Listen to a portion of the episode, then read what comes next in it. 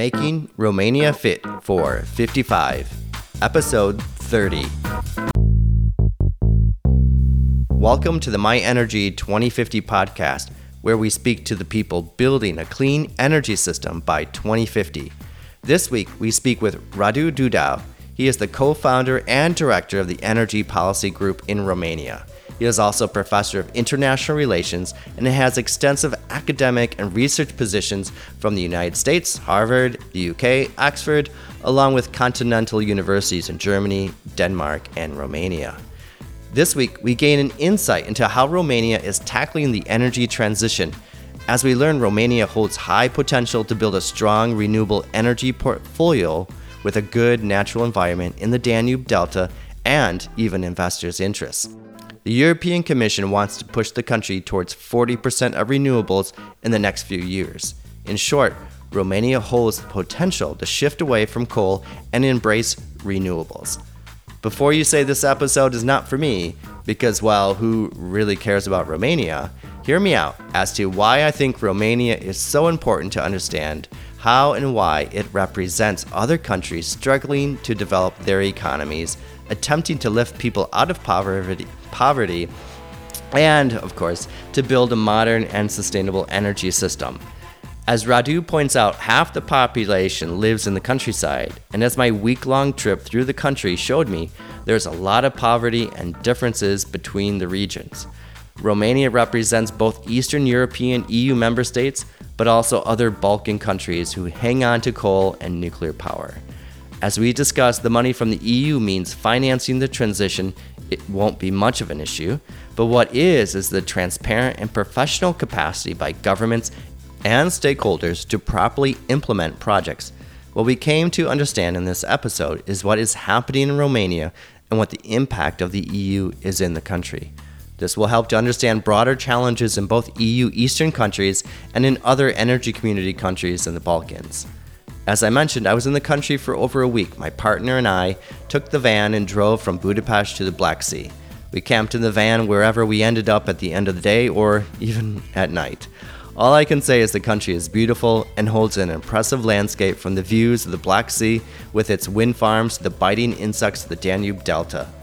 The mountains, of course, are tremendous, but so are the rivers, with us rafting down one and having a very good time thanks to the extra water being released from a reserve facility producing electricity. I have to say, the biggest surprise to us, and this is why we should all hold out hope that Romania can make the energy transition happen, is the roads are outstanding. It was a paradise to drive. We did 3,000 kilometers from Budapest to the Black Sea, and in Romania, we only came across less than 10 potholes. There are more potholes in my neighborhood in Budapest than what we saw in all of Romania. And here, I just want to acknowledge my carbon footprint. But hopefully, by bringing my experiences to you, I can begin to justify just a bit my penchant for travel and seek redemption through this podcast. When we were next to the Black Sea and saw a huge wind farm in the Danube Delta, it got me thinking I needed to contact Radu. So, on our way through Bucharest, we stopped in and he graciously gave this interview. I have two key takeaways. First, as Romania's roads indicate, miracles can happen. But as Radu points out, it is not a question of money to build green energy solutions, but competency and transparent governance. An effective transition requires not just a situation or a site that needs assistance, but effective professional capacity on the ground with money being well spent. The second is that while we discuss energy policies and both of our research is around energy, the subject matter has now changed to be about climate change targets. The energy system for me was never an isolated system, but an arena where a multitude of processes and issues collide and can be analyzed in a constrained manner. That's very academic. In this interview, we delve into energy policies, but these are connected to the climate change goals that are necessary to implement. The intent of the My Energy 2050 podcast is to spread the knowledge about how the energy system can assist our transition towards a greener future. And now for this week's episode.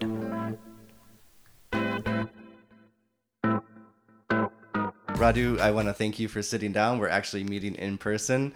Always uh, a pleasure, Mike. Thank you. In your office at the Energy Policy Group. Group. And maybe um, at the very beginning now, you you explain what the EPG does. Sure. Uh, thanks for, for having me in, in your uh, great podcast in the first place. EPG is a an independent think tank, uh, an, an, association uh, on energy and climate policy based in Bucharest. We've been around for seven years now.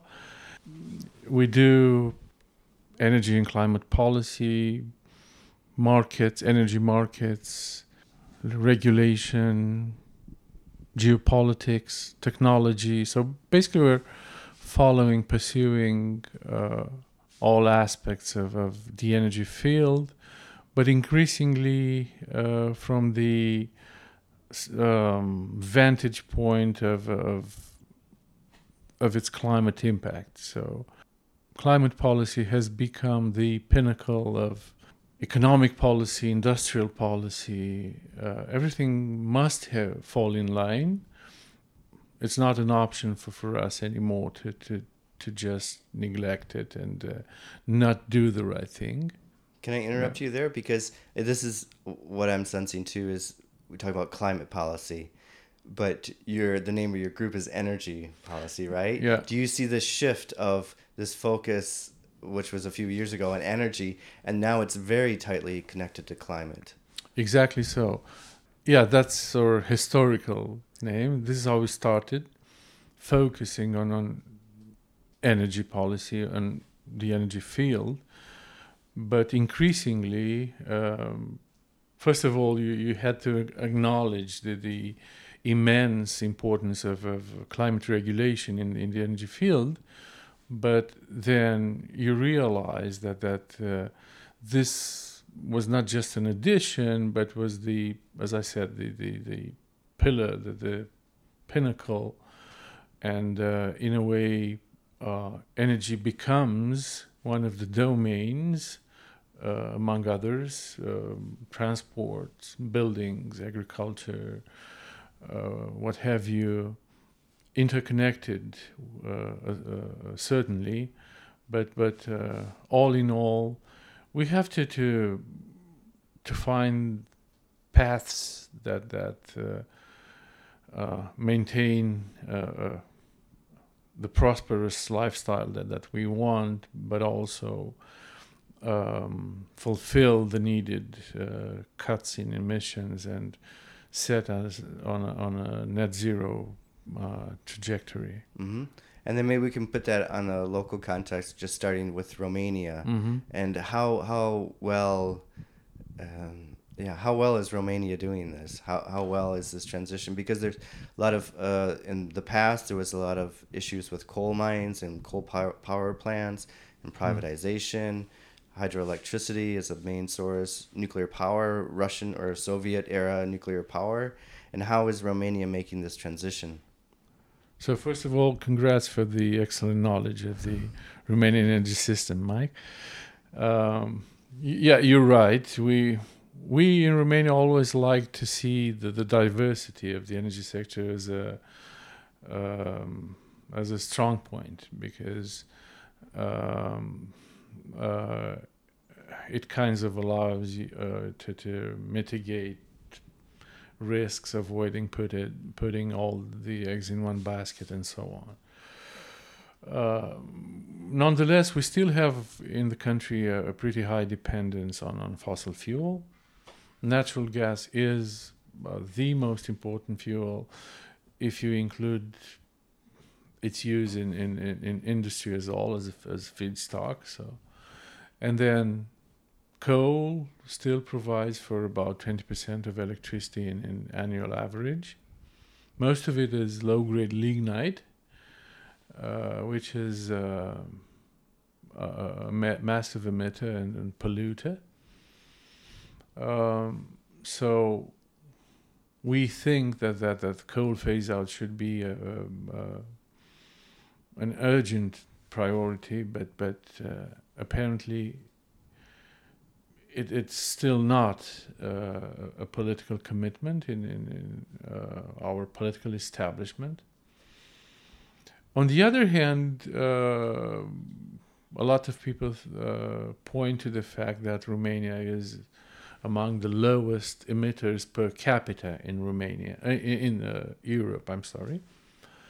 Uh, mostly because because we have we we did dismantle our heavy industries uh, soon after the tr- political shift in, in the early 90s and uh, um, the economy has been reconstructed uh, um, on, a, on a new foothold based on service services more high tech and cleaner industries, more sustainable overall.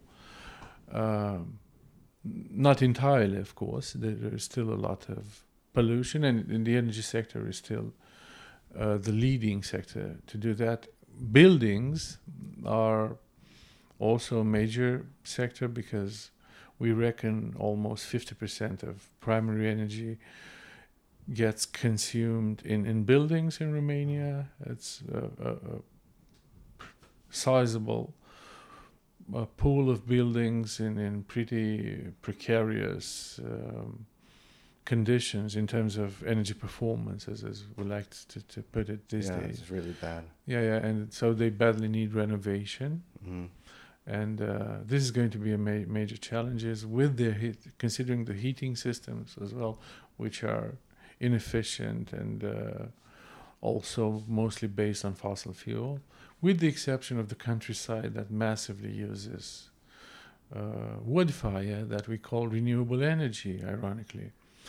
And um, also transports uh, have, have progress was very limited in terms of curbing down emissions in that sector.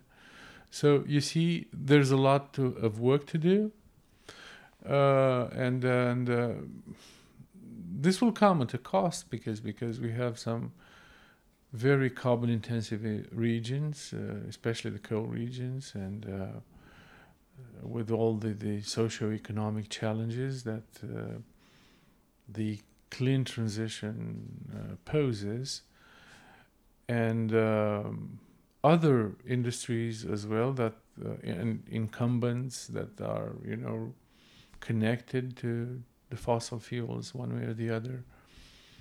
Um, now the bottom line is um, can the energy transition or the clean economic transition, if you like, in a broader sense, provide for um, the the um, economic needs of, of the more vulnerable uh, social categories for the small businesses.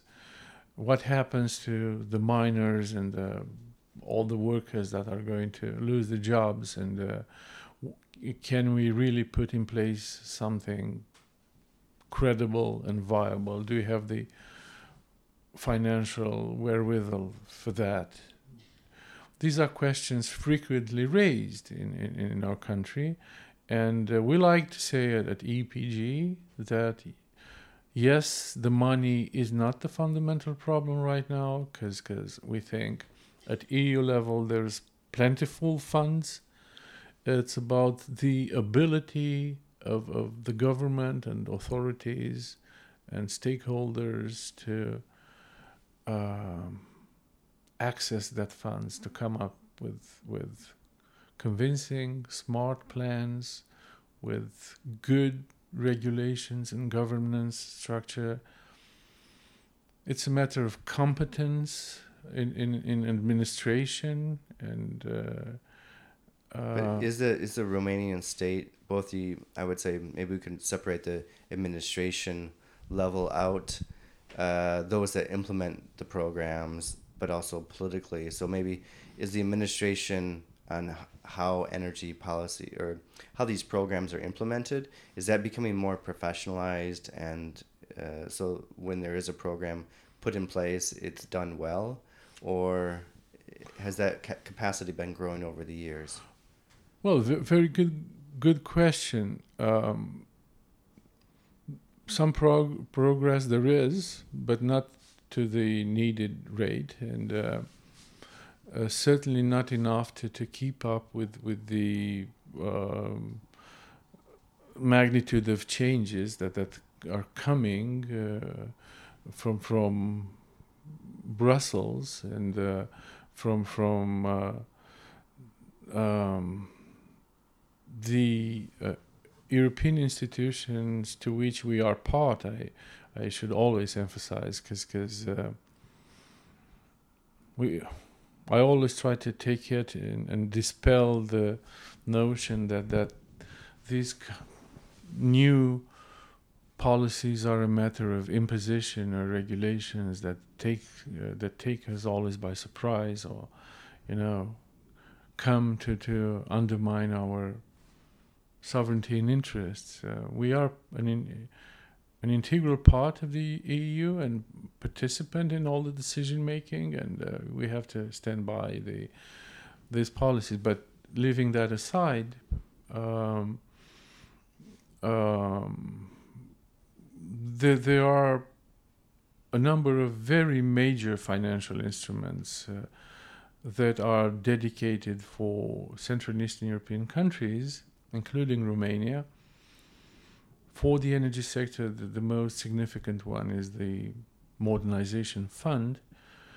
Um, in excess of 10 billion euros um, are available through the Modernization Fund for the upcoming decade uh, for projects for, for clean energy production, uh, you know, high voltage lines, batteries, digitalization, energy efficiency. Uh, but now the, the, the, the, new proposal, the Fit for 55 uh, package, actually proposes doubling uh, the, the, the size of the modernization fund. So this is going to be a lot of money.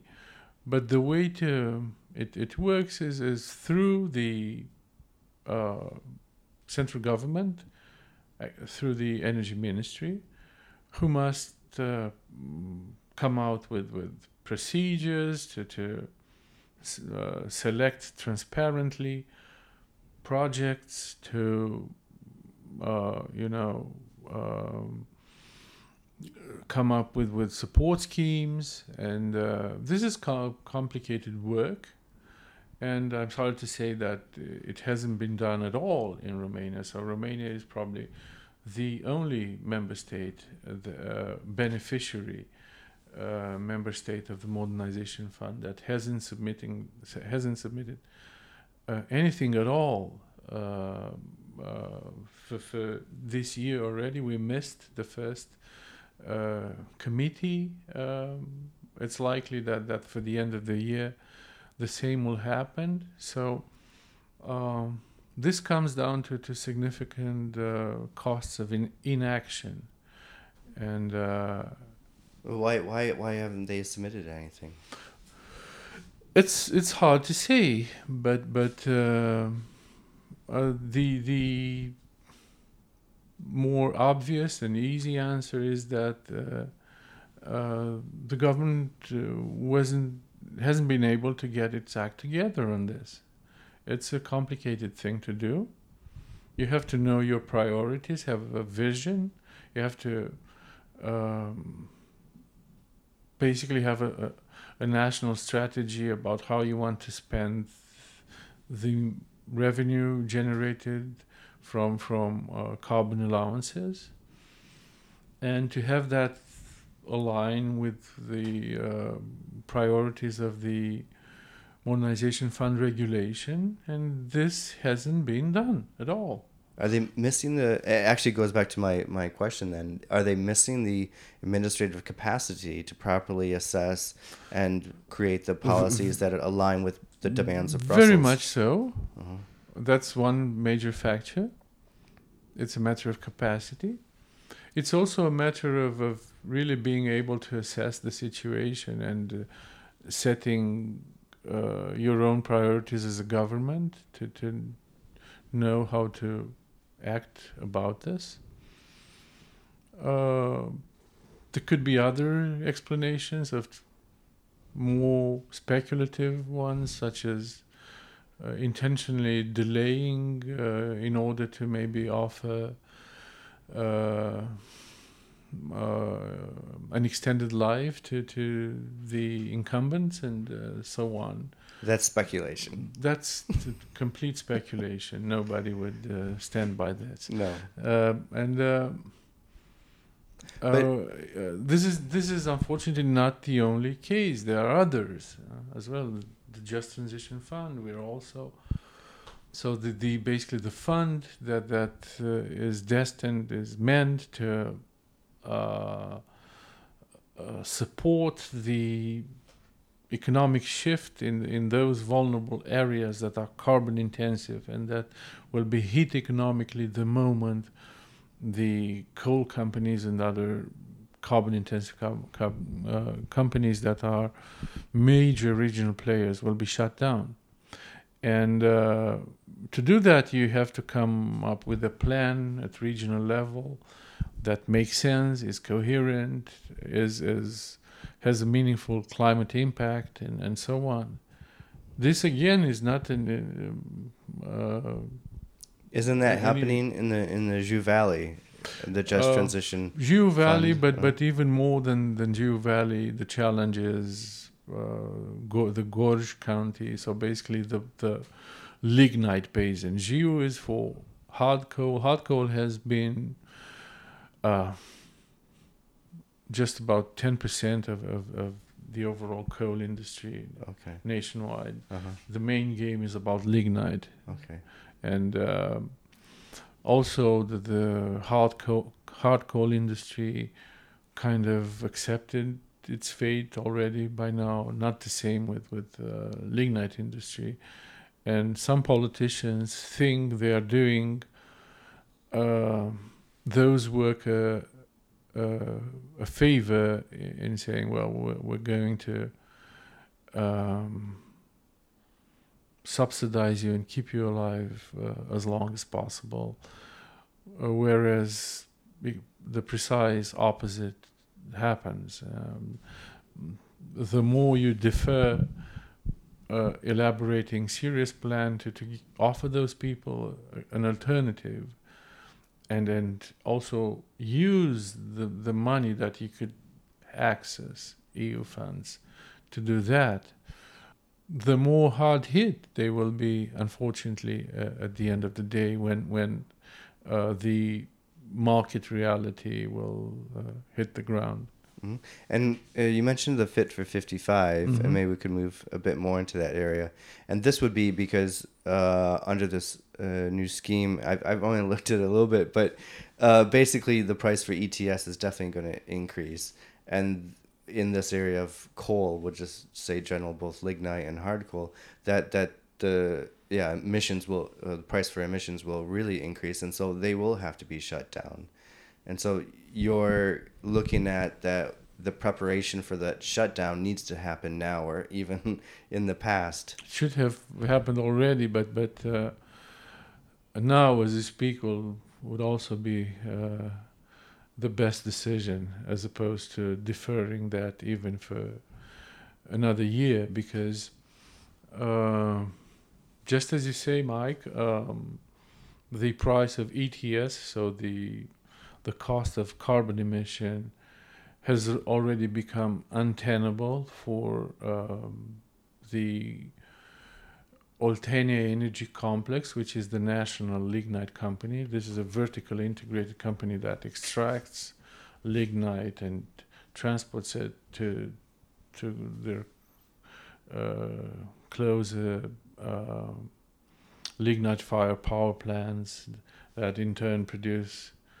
electricity, but also heat for for the, the urban areas uh, and and so on. And then uh, this has been collapsing, and uh, now it's true that that Romania still depends on on, on, on this energy for, for its security of supply.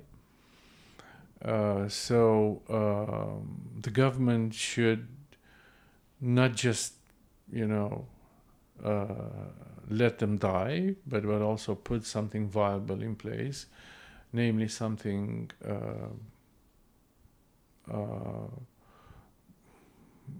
sustainable, renewable, uh, clean by all means, and uh, uh, or as as pol- as little pollu- uh, polluting as possible. And um, again, I haven't been able to see any convincing plan to that purpose, and um various attempts by by the government to.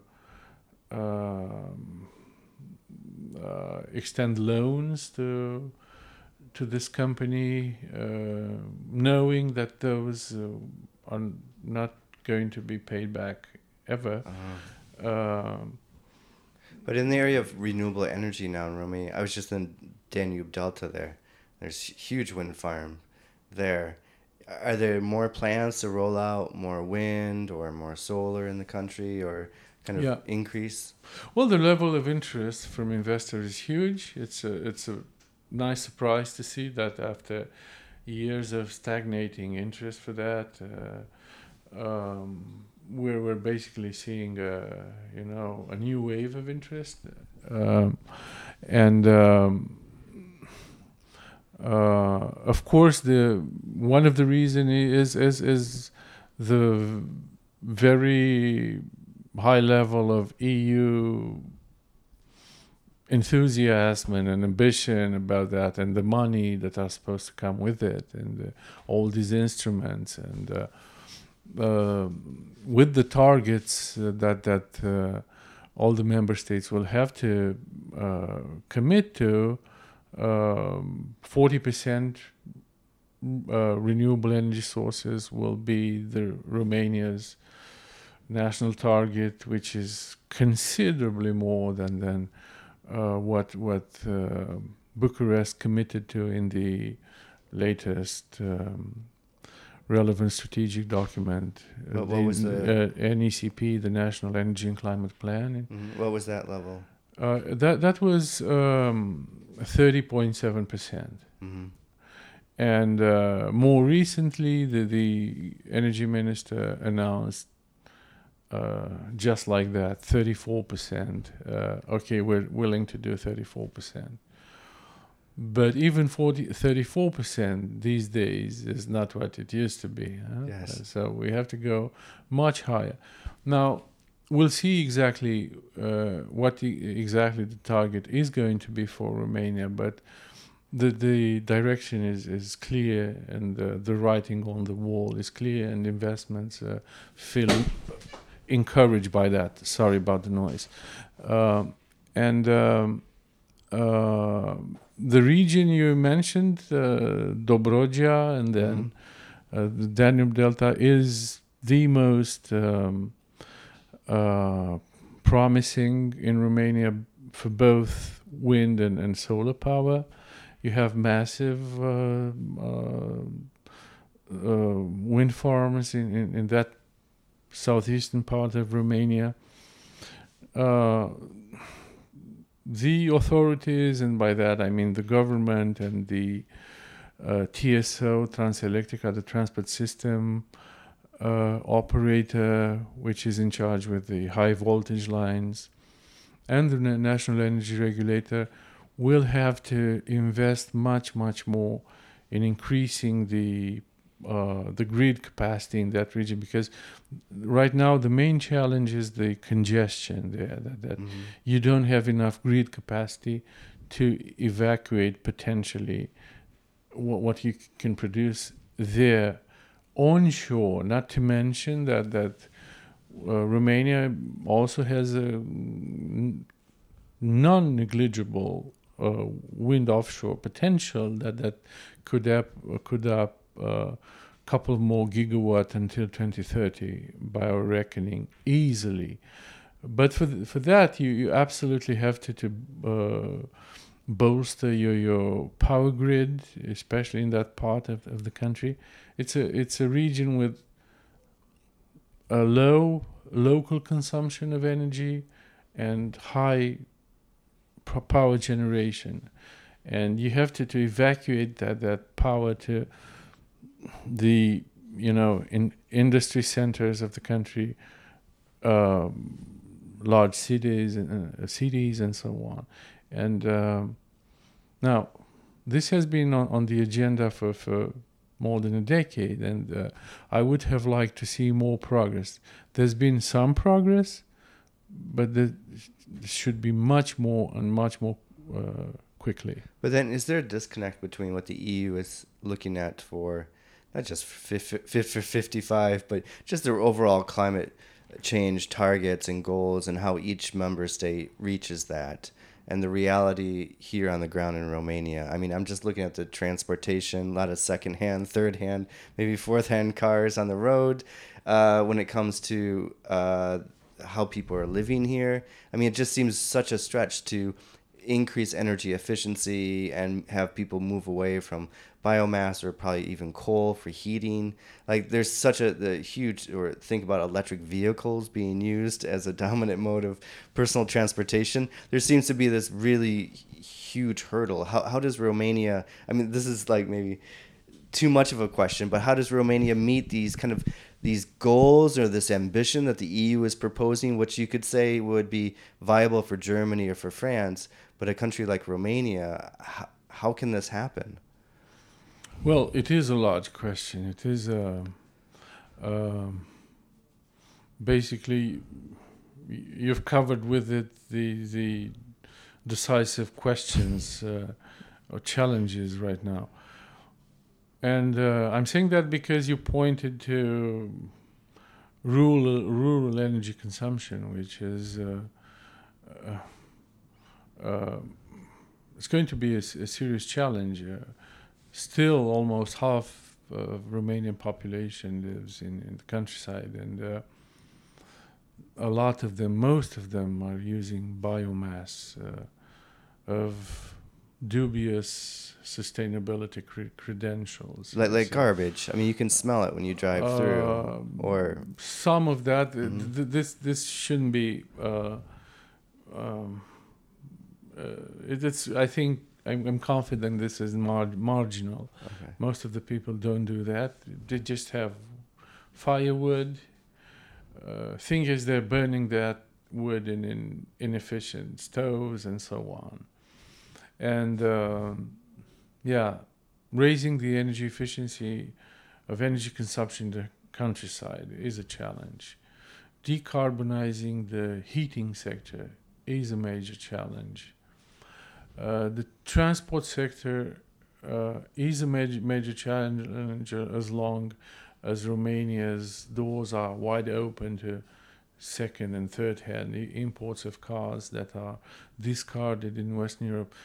Ironically, the more ambitious, you know, the the restrictions and, and curtailments in Western Europe are for, for internal uh, combustion engine cars, the more those uh, uh, take uh, the way of, of West of Eastern Europe, and so they they do not vanish from the surface of the earth. They just come here, and by here I mean Romania, Bulgaria, Southeast Europe, not to mention the entire Western Balkans, because it's it's just much more affordable now to buy a very good German car secondhand that you wouldn't have afforded otherwise. And you buy it and then bring it here, and it's very cheap to, to register pay very little pollution uh, taxes and uh, just use it for another 10 years at least. Huh? So, uh, yeah, uh, as long as you don't uh, impose restrictions on that and um, the, the incentives such as uh, very high bonuses for electric car purchases 10,000 euros if you buy an electric car, plus uh, um, that voucher for, for scrapping the car, about another 1,500 euros. So it's a lot of money.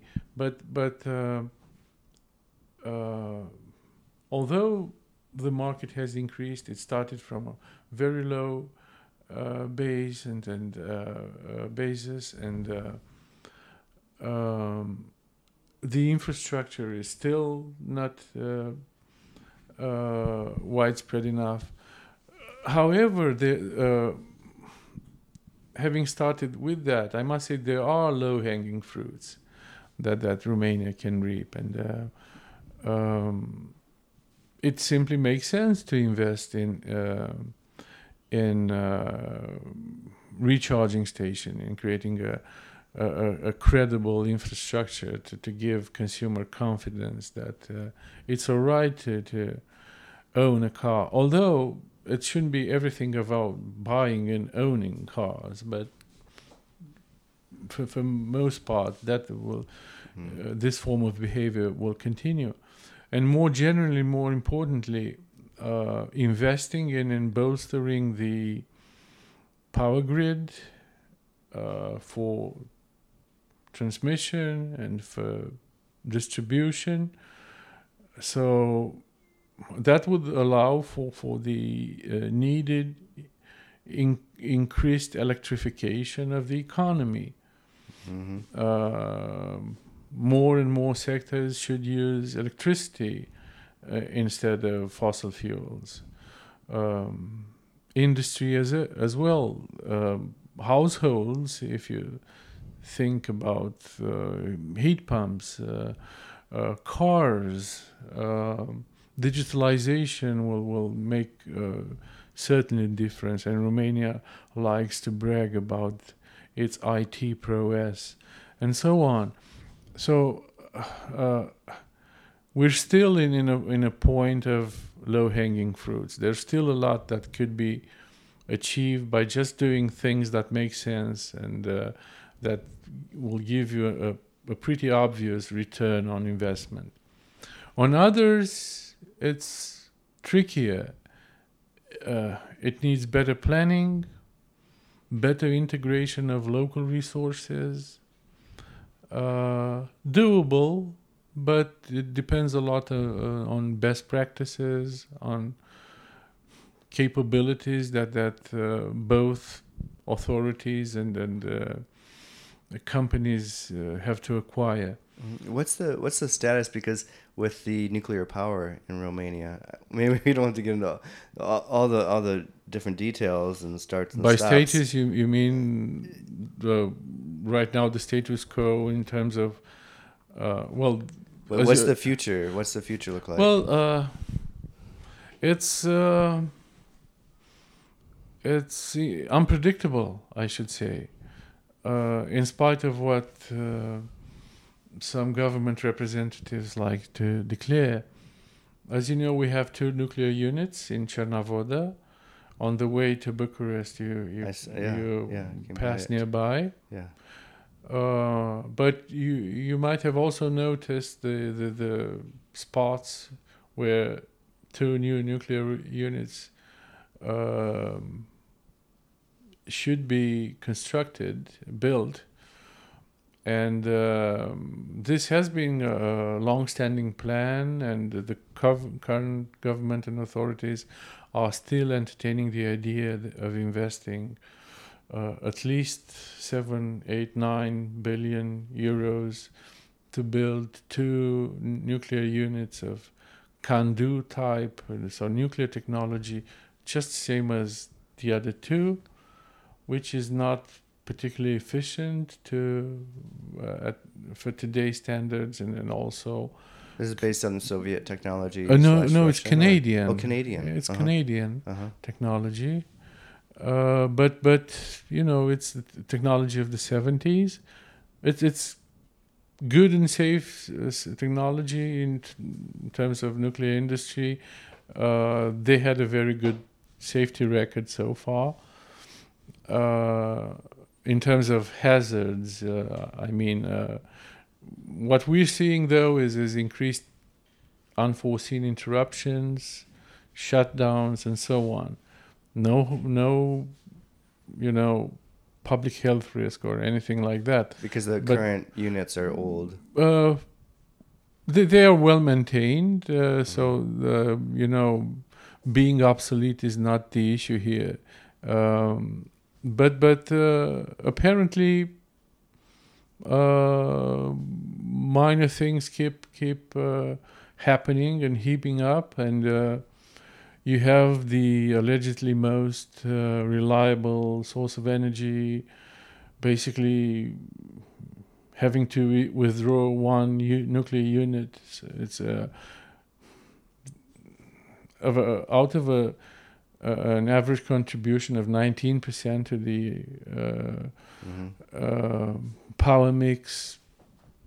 One unit means, you know, almost 10%. Yeah. So it's it's huge. You see the dent. You see the impact. But coming back to, uh, to the investment plans, um, we we at EPG see very little prospect for uh, in economic terms uh, for that to happen yeah.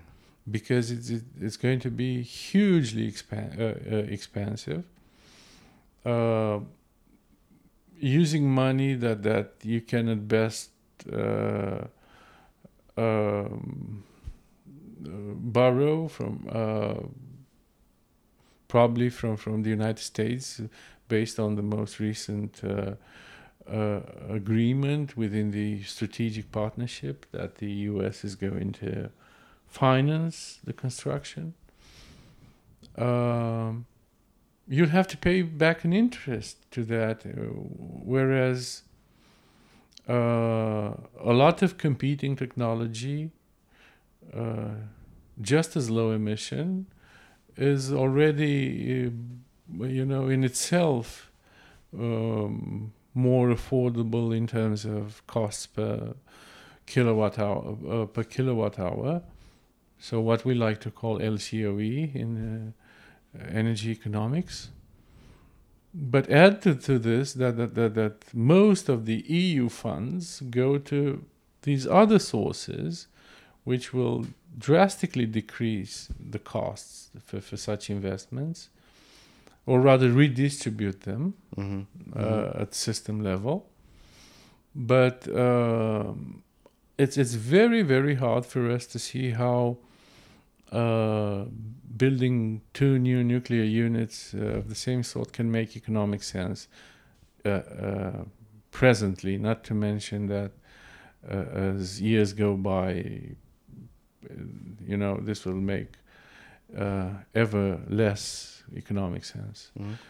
And more broadly, maybe we could just shift it to the southeast of Europe. and how, how do you see these EU policies affecting essentially the energy community mm-hmm. countries, mm. um, and this bigger push now uh, with these climate change goals. Mm. Uh, will they be able to to meet meet these goals, or how ambitious is it? Because if they're members of the energy community, they have to align with EU goals, but there's no enforcement mechanism no. either. Yeah, that's exactly right. That yeah, that's the issue and um, um, this is why um, while there has been some progress um, uh, country after country uh, opened their, uh, their arms to, to Chinese investments in, in new uh, coal power plants, allegedly mm-hmm. less polluting. Um, so a mix of, of um, political cronies and poor planning, uh, and the hope that at the end of the day they're going to be able to sell that power uh, to the EU. Yeah. Because they don't have to pay ETS, uh, carbon allowances.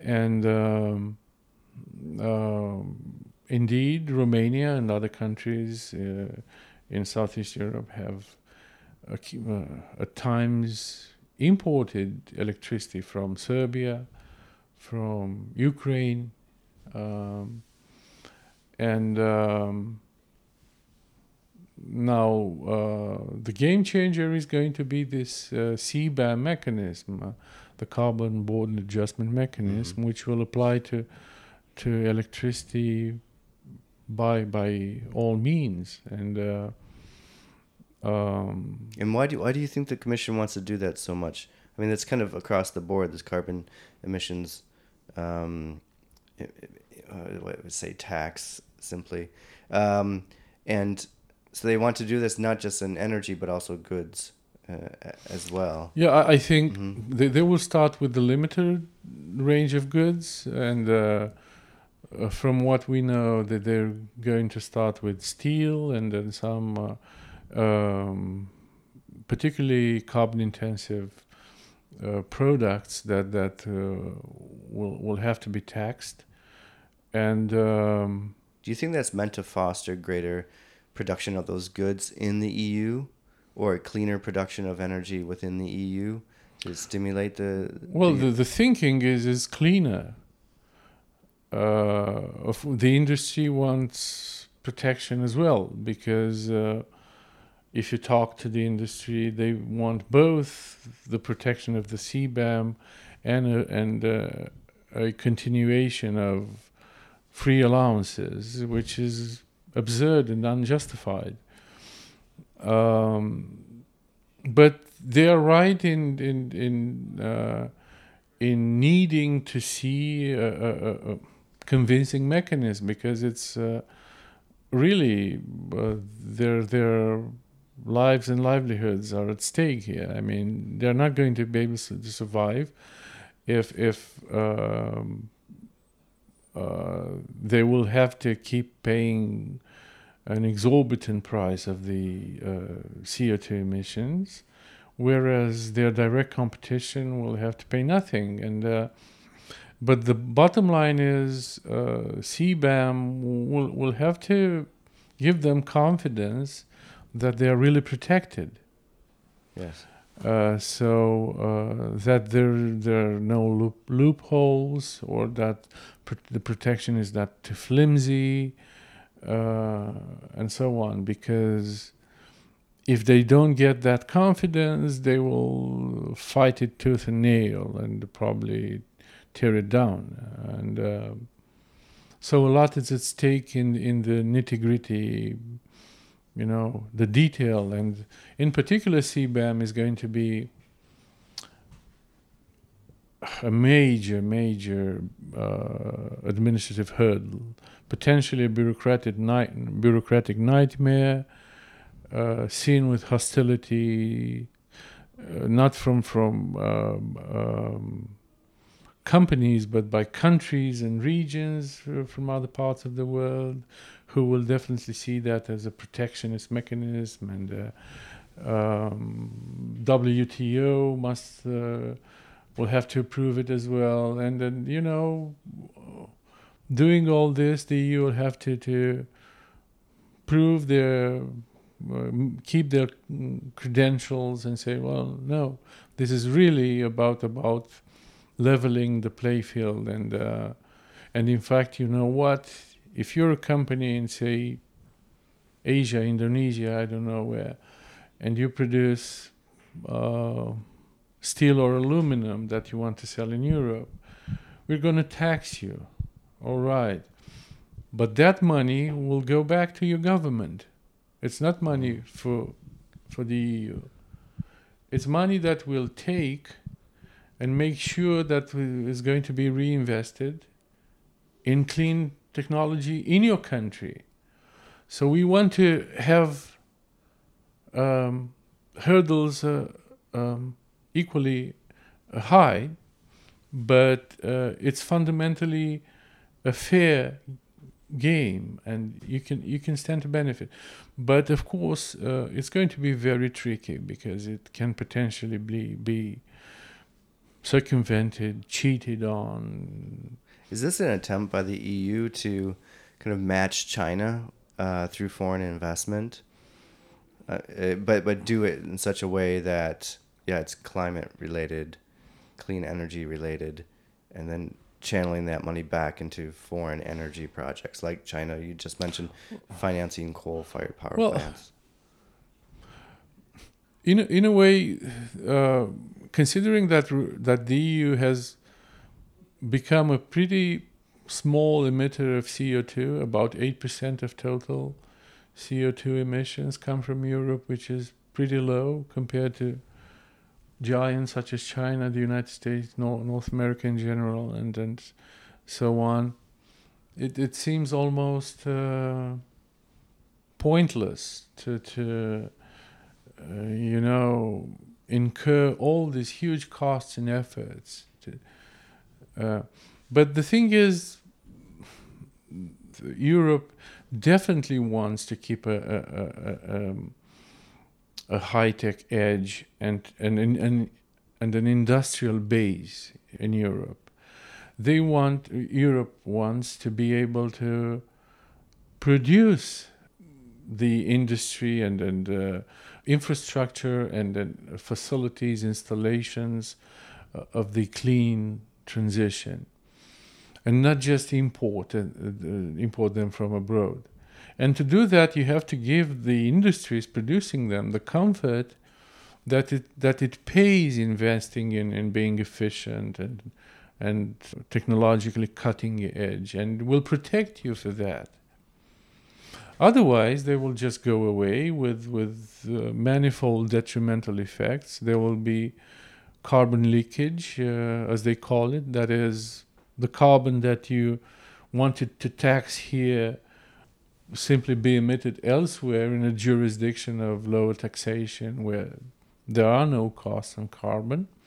Plus, you destroy your own competitiveness and uh, industrial base. It's it's it's really a, a, uh, an existential year, and I, for for that reason, I think the commission and uh, the other authorities will pay very uh, good attention to how the mechanism is implemented. Uh, they will have to to you know juggle many balls at the same time mm-hmm. with this. And last time we spoke, we had a really good discussion on geopolitics, including Russia, mm-hmm. and and maybe we could tie it into that just to f- conclude.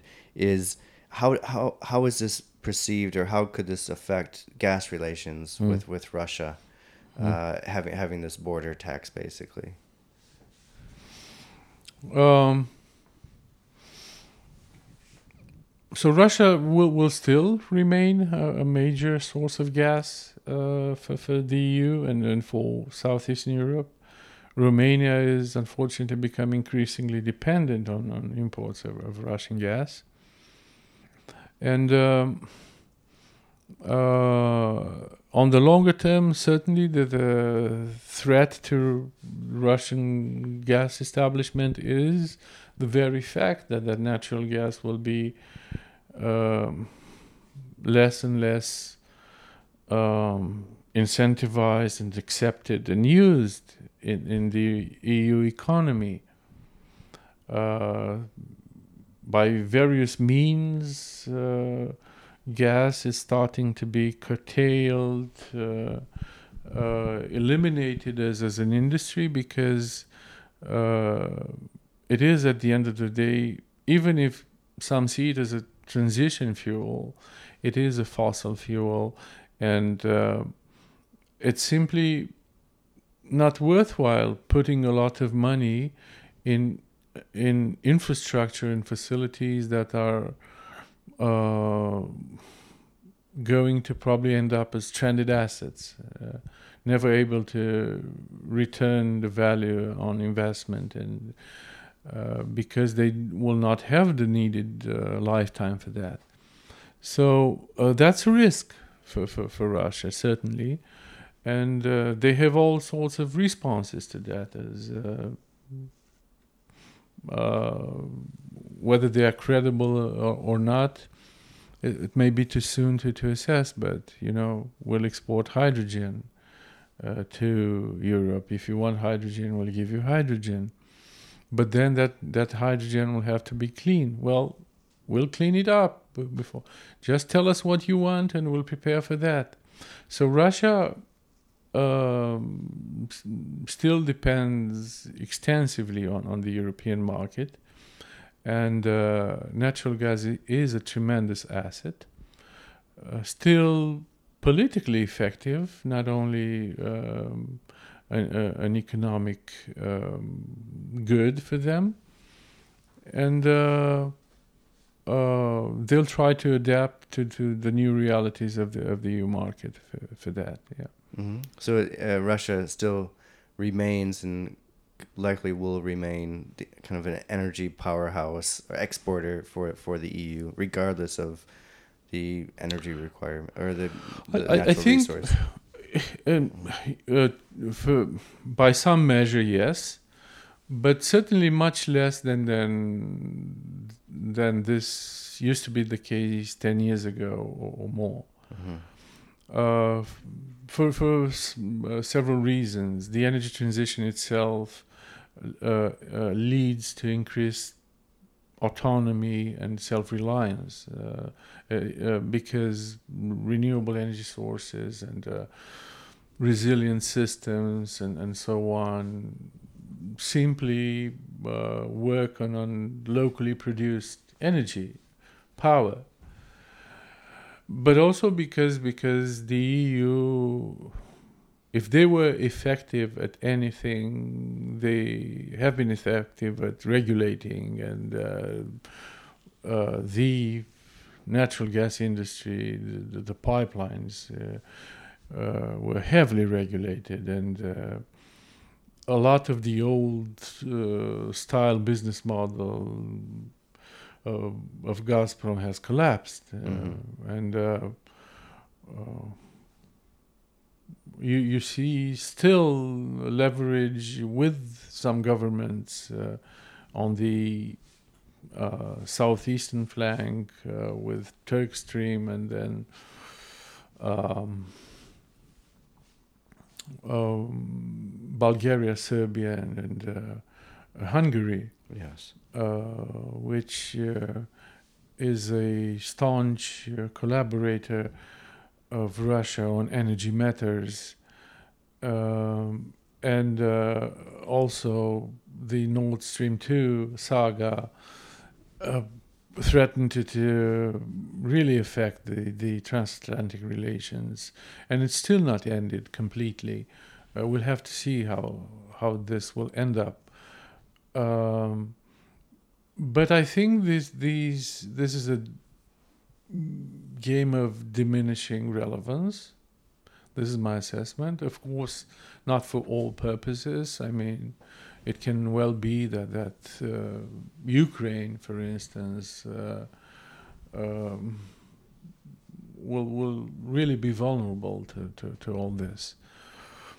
But um, for the broader Russia-EU relationship, I think um, um, the EU is on a much stronger and firmer uh, foothold than, than uh, they used to be. Mhm. So times are changing. Thus, energy changes not just in uh, our geopolitical assessment of energy relations, but also technological assessments and policy assessments. If there's one more element I would like to add on, on precisely this point is um, the discussions about the critical materials that you need for these industries, like like you know, nickel and lithium for batteries and rare earths, uh, most of which are concentrated in China, and this is a critical issue. Uh, and I think many are overly optimistic in Europe as to the ability to supplant them quickly.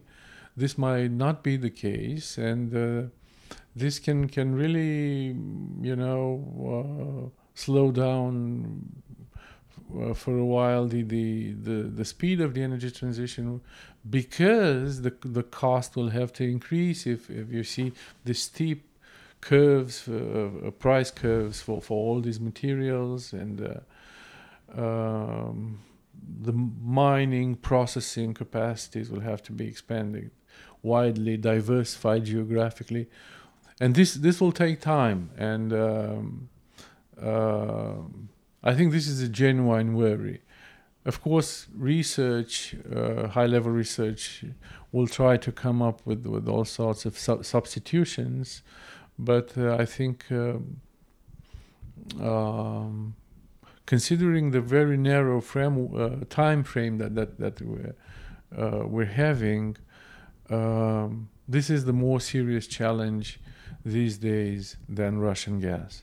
Mm-hmm. It's finding the materials for the Yeah. transition. Yeah, and making sure that that uh, you'll have w- w- enough raw materials for for the um,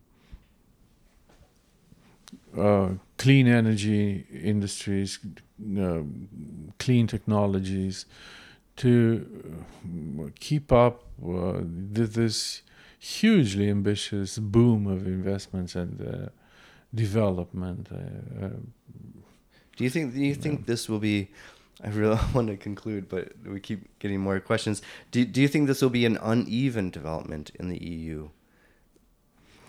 Uh, in terms of access to Yeah, in terms Yeah. of both access to Yeah. resources and who benefits from resources. yeah yeah yeah it's a fair question and a good question uh, of course there, there is also the lingering dissatisfaction and uh, uh, suspicion in, in, in Eastern Europe uh, let's say that, that the very configuration of, of the technological transition favors the technology and industry hubs of Western Europe, Yes. and uh, that will end up being buyers and not.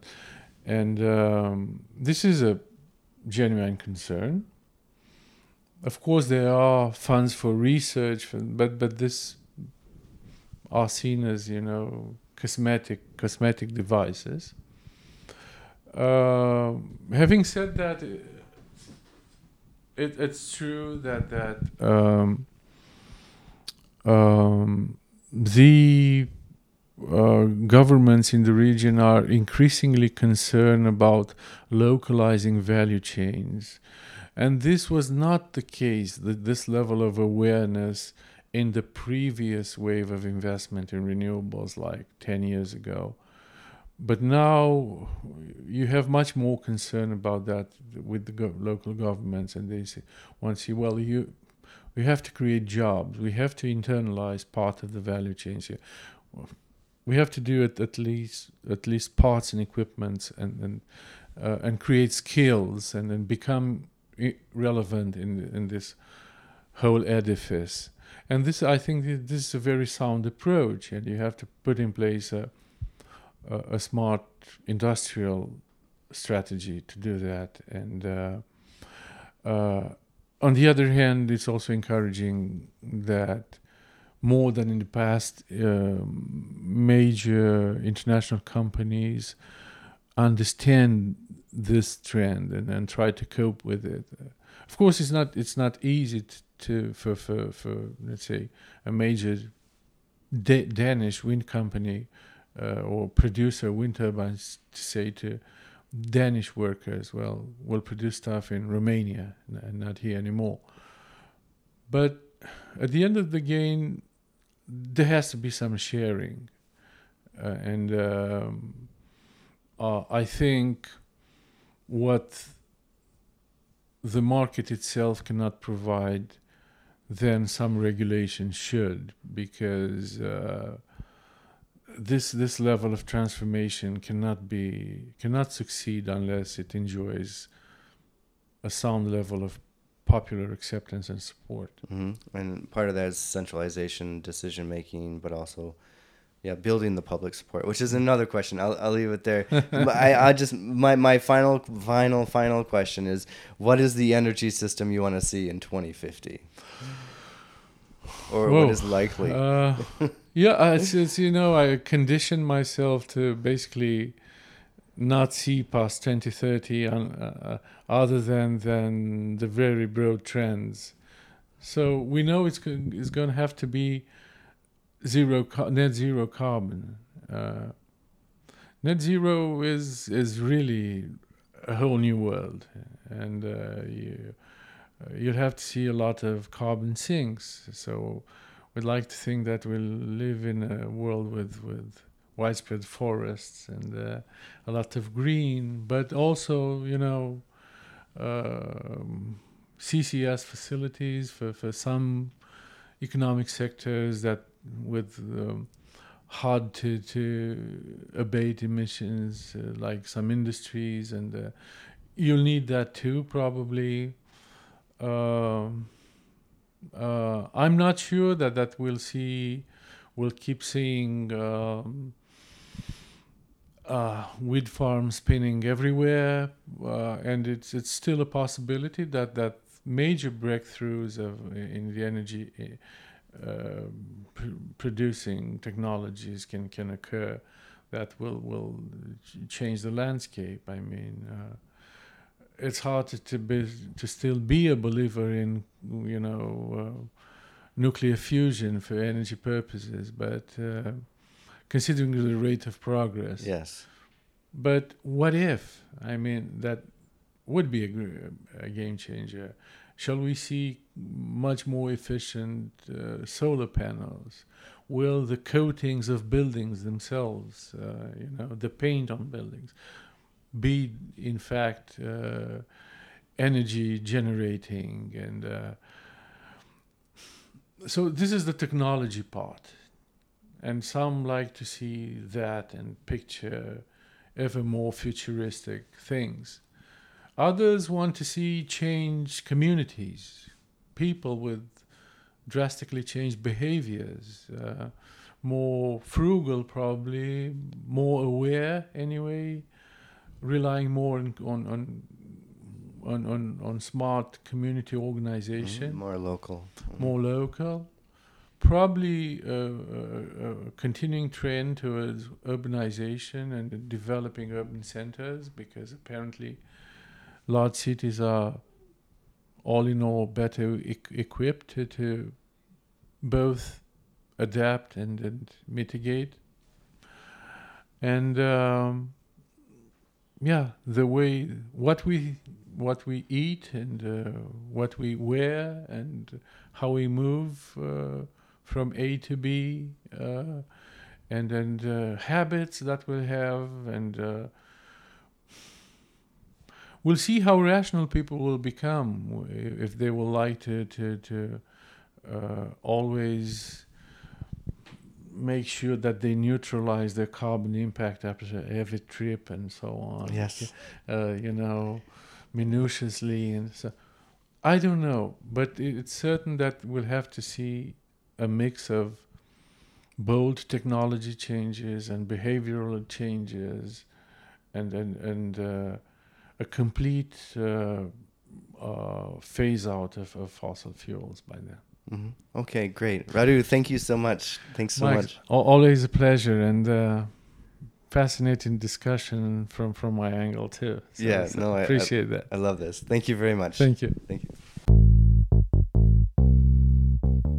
Thank you for joining us for this episode. We produce the My Energy 2050 podcast to learn about cutting edge research and the people building our clean energy system. If you enjoyed this episode or any episode, please share it. The more we spread our message of the ease of an energy transition, the faster we can make it.